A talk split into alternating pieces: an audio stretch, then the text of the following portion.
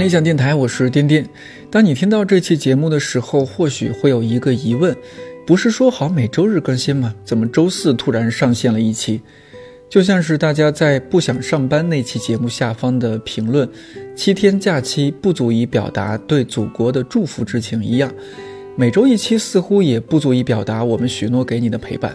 在考虑了我们的工作量之后，从这周开始，每周四会增加一期节目。希望我们在这个小小的声音角落，更多相遇，更多放松。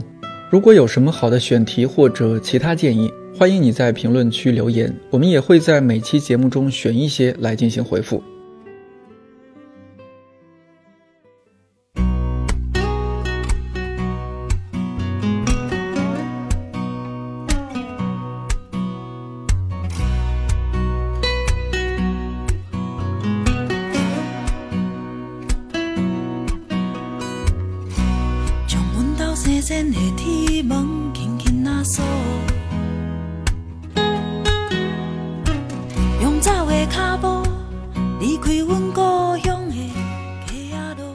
正在听到的这首歌来自陈小霞，这个名字你也许很陌生，但我说另外一首和她相关的歌，你一定熟悉不过，那就是陈奕迅的《十年》。《十年》这首歌的作词是林夕，作曲正是唱片制作人，同时也是歌手的陈小霞。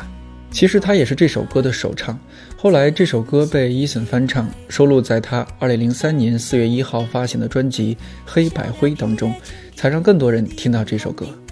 我第一次听到《十年》是2004年，那时候还在读高中，现在已经是2018年了。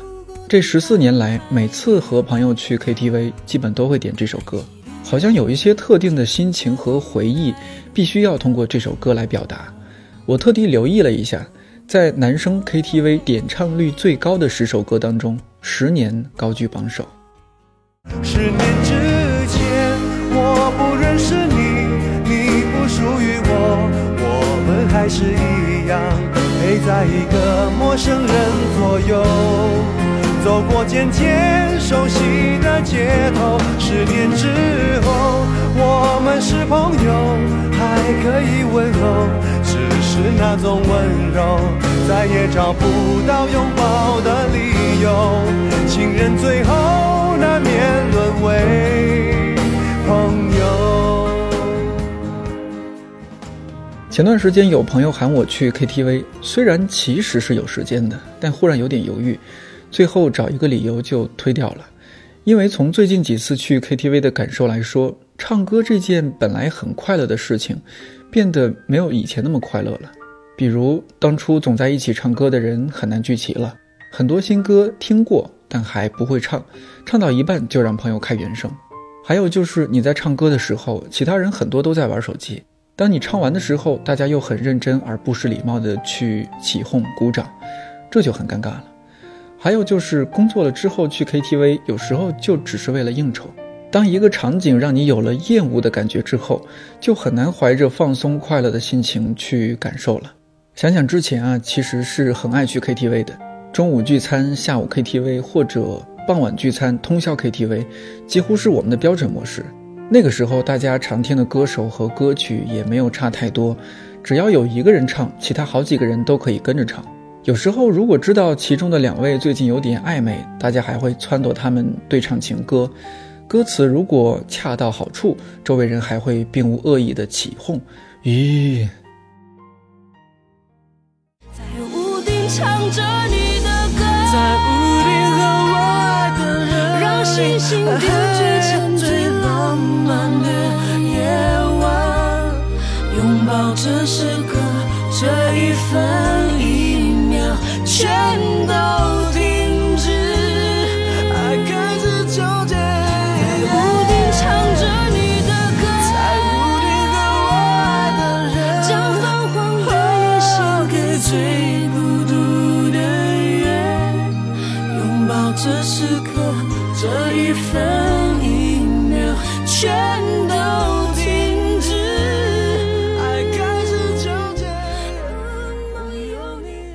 如果我们年龄差不多，不知道你有没有这种感受啊？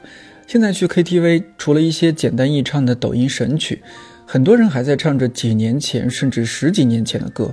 除了之前说的十年，还有比如杰伦的《菊花台》，萧敬腾的《王菲》，范玮琪的《最初的梦想》，邓紫棋的《泡沫》，莫文蔚的《广岛之恋》，还有一些国外歌曲等等。有些人觉得老歌好听而且耐听，这种说法当然有一定道理。在那个流行音乐刚刚兴起、还不算太浮躁的时代，不少音乐人基本功扎实，用心打磨作品。我们再拿陈小霞来举例。作为作曲人，他交出了范玮琪的《可不可以不勇敢》，梅艳芳的《下辈子别再做女人》，王菲的《季候风》，张国荣的《取暖》，还有周华健的《一起吃苦的幸福》等等这样的作品。在作词方面，他也写出过“谁能够划船不用桨，谁能够扬帆没有方向，谁能够离开好朋友却不感伤”这样的句子。现在去听去唱，我们还是会从他的这些音乐里获得力量和感动。我后来发现，歌词确实是有力量的。那比如说，他确实可以可以把一个音乐让人家认知，因为你音乐这个东西太看不见摸不着了。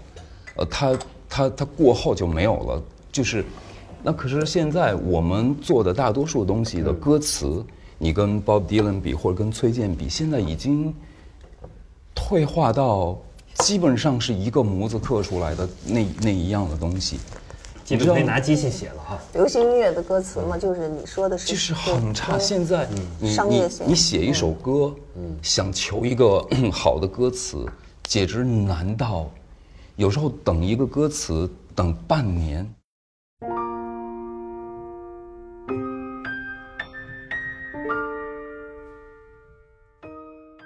有一种理论叫幸存者偏差，是说当取得资讯的渠道仅仅来自于幸存者时，这条资讯可能会存在和实际情况不同的偏差。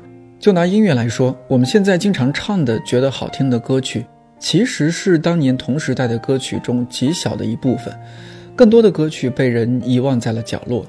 举个例子啊，杰伦2003年发行的专辑《叶惠美》当中，《东风破》这首歌，很多人都很熟悉。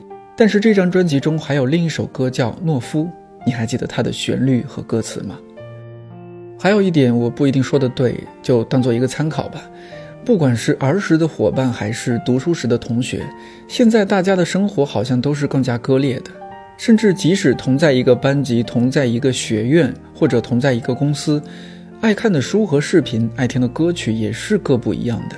想象这样一个场景，在一次唱 K 的过程中。A 不由分说，上来就唱了一首信乐团的《死了都要爱》。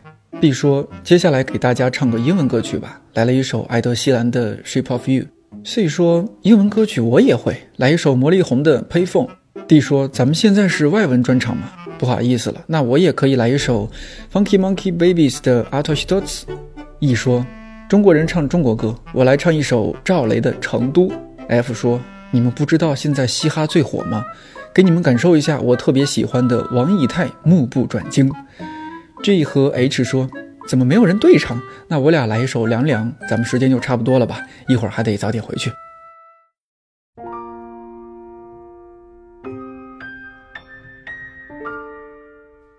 台湾音乐 DJ 马世芳曾经在一篇文章里也说到了关于所谓的一代不如一代的问题。他觉得听听现在十几岁年轻人疯魔的音乐，再和家里的那些老摇滚一比，偶尔也还是会生出“物正生之乱雅乐”的感慨。但马芳老师是特别清醒的，除了幸存者偏差这种类似的解释，他认为前面世代那个文化养成的整体环境已经永远的消失了。但世界就是这样，那种带有遗老气的怀旧，终究是个体的私事儿。与其焦虑和抱怨这一代，倒不如和他和平共处。另一方面，各种音乐制作工具的兴起，让制作音乐的门槛相对降低不少，素人音乐人到处都是。仔细想想，也未必是件坏事儿。现在大家都说生意难做，也许只是恢复了商业世界应然的状态而已。对于普通人来说，音乐更多是一种情绪表达。老歌如果能表达自己的心情，一直唱老歌倒也不是什么 out 的事情。当然，我还是更喜欢道长的那句话：“世界很大，请放开怀抱，听老歌也听听新歌，甚至不同的音乐风格都找来听一听。无论如何，音乐以及不同的音乐制作方式，也在比较忠实地记录我们这个时代。”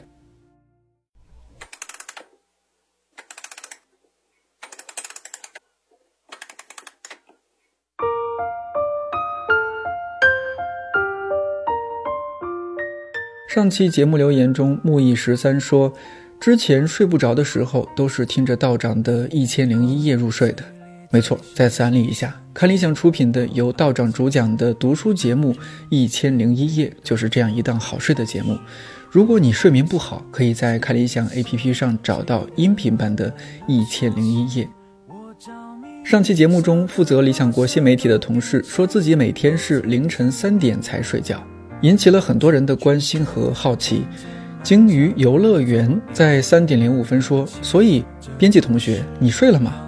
鲸鱼游乐园，我建议你可以在凌晨三点以后去理想国的微博发一下私信。看是不是立即收到了回复。看理想的程序员大多有点腼腆，上期节目也是他们第一次在电台中发声。不是赞比西河问看理想还招程序员吗？如果你觉得有兴趣，那可以关注微信公号看理想，在菜单栏想点击加入我们，了解更多的招聘信息。好相信谁把我搬回去，我愿意付出所有来换一个时光机。对不起，一不小心做了一期暴露年龄的节目，希望你听了觉得还算不错，没有浪费自己的时间。不忙的时候也欢迎你在评论区和我留言互动。今天的节目彩蛋要先说明一下，来自某次在 KTV 唱歌的我们另一位主播 DY，希望这期节目他没有听到最后。看理想电台，我是颠颠，祝你早安、午安、晚安，我们下期再见。